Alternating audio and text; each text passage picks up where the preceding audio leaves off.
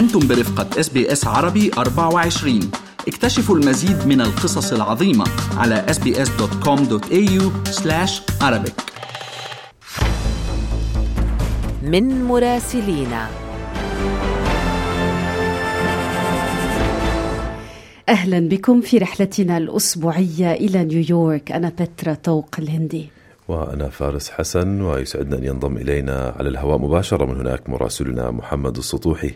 أهلا بك محمد. يا مرحب بك أهلا وسهلا بك فارس وبيترا وكل المستمعين. يا هلا محمد. ستبدأ يعني بالخبر الأهم بكل تأكيد. هذه الرسالة الأسبوعية بنعرف امبارح حماس كانت قدمت ردها على اقتراح لوقف إطلاق النار بوساطة أمريكية منذ البداية خطة لإنهاء الحرب بشكل دائم رفضت قبل قليل من رئيس الوزراء الإسرائيلي ولكن يعني محمد من يتابع الأخبار يرى أنه بايدن كمان كان وصف مطالب حماس بأنه مبالغ فيها.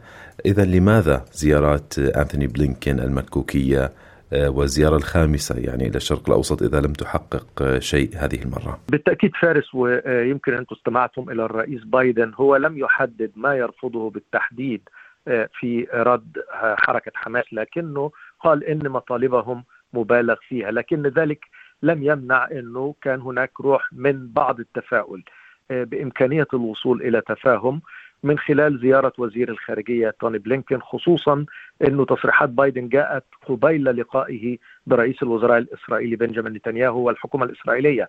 لكن يبدو أن الأمور تعثرت في إسرائيل وكان هناك رفض واضح من قبل نتنياهو. وإن كان ترك الأمور معلقة هو رفض أن يقول إنه هذا رفض حاسم ونهائي لكنه واضح إنه يريد إنه كمفاوض أن يحصل على بعض المكاسب الأخرى. فمن هنا لا أعتقد إنه الأمور بالنسبة على الأقل للولايات المتحدة قد انتهت وإنه من الممكن جدا الوصول إلى تفاهمات بشأن بعض تلك المطالب. لأنه كما تعلم القضية الأساسية هي وقف كامل ونهائي لإطلاق النار إسرائيل. ترفض ذلك. أيضا الانسحاب الإسرائيلي من غزة وهو المطلب الذي أكدت عليه حماس لكن يبدو أيضا إنه هذا من الممكن التفاهم بشأنه لأنه المدخل الأمريكي للتعامل مع هذه القضية هو إنه نحن لا نتحدث عن وقف إطلاق نار نهائي ولكن عن مراحل. فهي تتحدث عن هدنة ربما تصل إلى شهر ونصف ثم تعقبها مرحلة ثانية أو مرحلة ثالثة على حسب الظروف والتطورات وأنه هذه الهدنة القصيرة وإن كانت شهر ونصف هي أطول كثيرا مما حدث في, في نوفمبر الماضي كانت هدنة أسبوع فقط.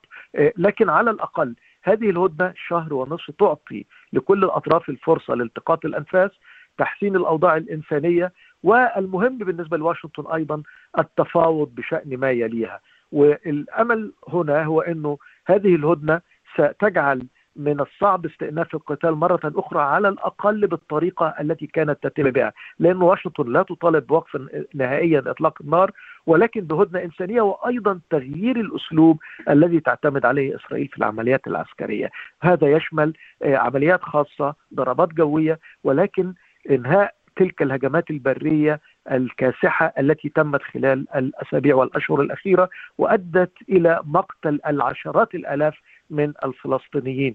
فالمدخل الأمريكي الآن وهو ما يسعى إليه توني بلينكن في المنطقة الآن هو الوصول إلى تفاهمات بشأن تلك المراحل والقبول بهدى تتجدد وربما يساعد على ذلك انه حماس ليس مطلوبا منها على الأقل فيما هو معلن أن تفرج عن كل الرهائن هذا يعطيها ورقة الضغط التي ما زالت تستخدمها وبالتالي يتم الإفراج تدريجيا عن الرهائن طبقا لما يتم الاتفاق عليه خلال مراحل الهدنة المختلفة. ننتقل إلى الداخل الأمريكي محمد وزير الهجرة الأمريكي ينجو خلال التصويت بمجلس النواب من محاولة لعزله بتهمة التسبب في أزمة هجرة على الحدود بين الولايات المتحدة الأمريكية والمكسيك ماذا لديك أكثر حول هذه الاتهامات؟ طبعا الجمهوريون يحاولون استخدام هذه القضية تحديدا لأن لها أبعاد سياسية كبيرة لأنه أغلب المواطنين الأمريكيين والناخبين يؤكدون على أنهم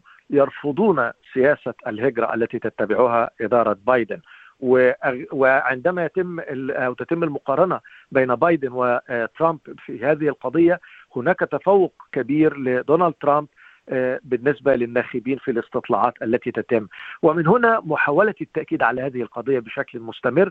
وفي هذا الإطار جاء أيضا أو جاءت محاولة عزل ألياندرو مايوركاس وزير الأمن الوطني الأمريكي لأنه لا يتخذ السياسات المطلوبة بالنسبة لهذا الموضوع.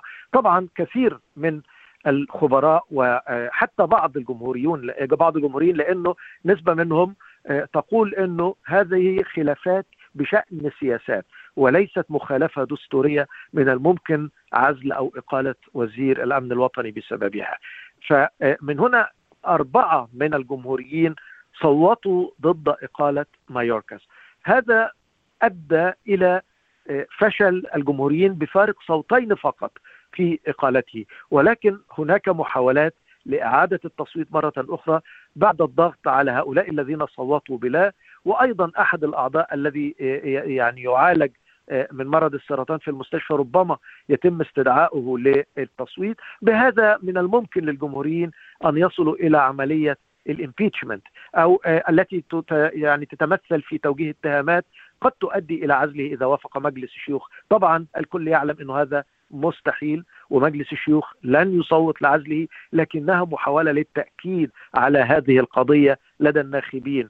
من هنا جو بايدن يحاول أن يمرر صفقة بالنسبة لقضية الحدود والهجرة لكن أيضا تتم إعاقتها في مجلس النواب والذي أكد رئيسه مايك جونسون إنه لو وافق مجلس الشيوخ على هذه الاتفاقية فإنها لن تمر من مجلس النواب وبذلك فهذه قضية شبه منتهية وستظل معنا حتى الانتخابات القادمة.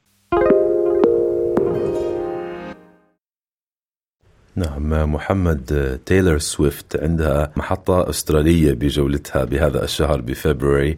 بس حتى أعطيك فكرة قد إيه الناس بتحبها هون.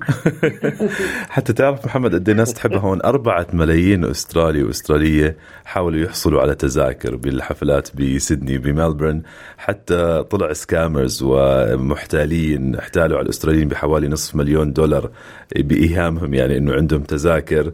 يعني كل هاي إذا بدك القاعدة الجماهيرية الكبيرة يبدو أيضا استقطبت أنظار حملة الرئيس جو بايدن. هل ينجح برأيك في استمالة تايلور سويفت إلى صفه؟ هذه المحاولة الحقيقية من جو بايدن وحملته الانتخابية الآن. هم حتى الآن لم يحصلوا على هذا الدعم. لكنهم يحاولون وبقوة. لأنه هذه الشعبية الكبيرة التي تتحدث عنها فارس هي موجود أضعافها في الولايات المتحدة. ومن خلال التيك توك ومن خلال الانستغرام ووسائل التواصل الاجتماعي هي تصل إلى عشرات الملايين في ثانية. عندما دعت الشباب لوضع اسمائهم على قائمة الناخبين وتسجيل والتسجيل كناخبين عشرات الألاف منهم في يوم واحد قاموا بتسجيل أسمائهم. هذا يعطيك مؤشرا عن إنه هي مؤثرة وتصل إلى الشباب. وهذه قضية أخرى إنه الاغلب جمهورها من الشباب 18 إلى 30 سنة. وهذا يجعلها مؤثرة على هذه الفئة تحديدا التي تسعى إدارة بايدن للوصول إليها والتي عانت خلال الفترة الماضية ربما بسبب أشياء كثيرة قضايا ثقافية سياسية الدعم المطلق لإسرائيل هذه الفئة العمرية يعاني بايدن من مشكلة معها خلال هذه الفترة يرى إنه تايلور سويفت من الممكن أن تكون هي أداته للوصول إلى هذه المجموعة من الناخبين وبالتالي يحاول الوصول إليهم من خلالها في ثواني عشرات الملايين منهم سوف تصل إليهم تايلور سويفت ومعها الرسالة التي تريدها حملة بايدن الانتخابية. هل ينجح في ذلك؟ هو طبعا أغلب هؤلاء الفنانين ليبراليين بطبيعة الحال ويميلون أكثر للديمقراطيين، لكن بالتأكيد هي أيضا عندها قضاياها الخاصة بموقفها وأيضا أنه هي لا تريد أن تخسر جمهورها من الجمهوريين لأنه نصف شعبيتها جاءت أيضا من الجمهوريين وهي بالتالي لا تريد أن تخسر هؤلاء إنما هذا يعتمد على ما سيحدث خلال الفترة القادمة وإن حدثت فإنها ستمثل بالنسبة للديمقراطيين هم يرون في ذلك ما يمكن أن يمثل انقلابا سياسيا يؤثر بشكل كبير جدا على الحملة الانتخابية لجو بايدن. من الولايات المتحدة الأمريكية تحدثنا مع مراسلنا محمد السطوحي. شكرا جزيلا لك محمد. استمعوا إلى آخر إصدارات SBS عربي 24 على جميع منصات البودكاست. تابعوا بودكاست الهوية في موسمه الثاني. الذي يروي قصصا واقعية تعكس تحديات الانتماء التي يواجهها الشباب العربي في أستراليا.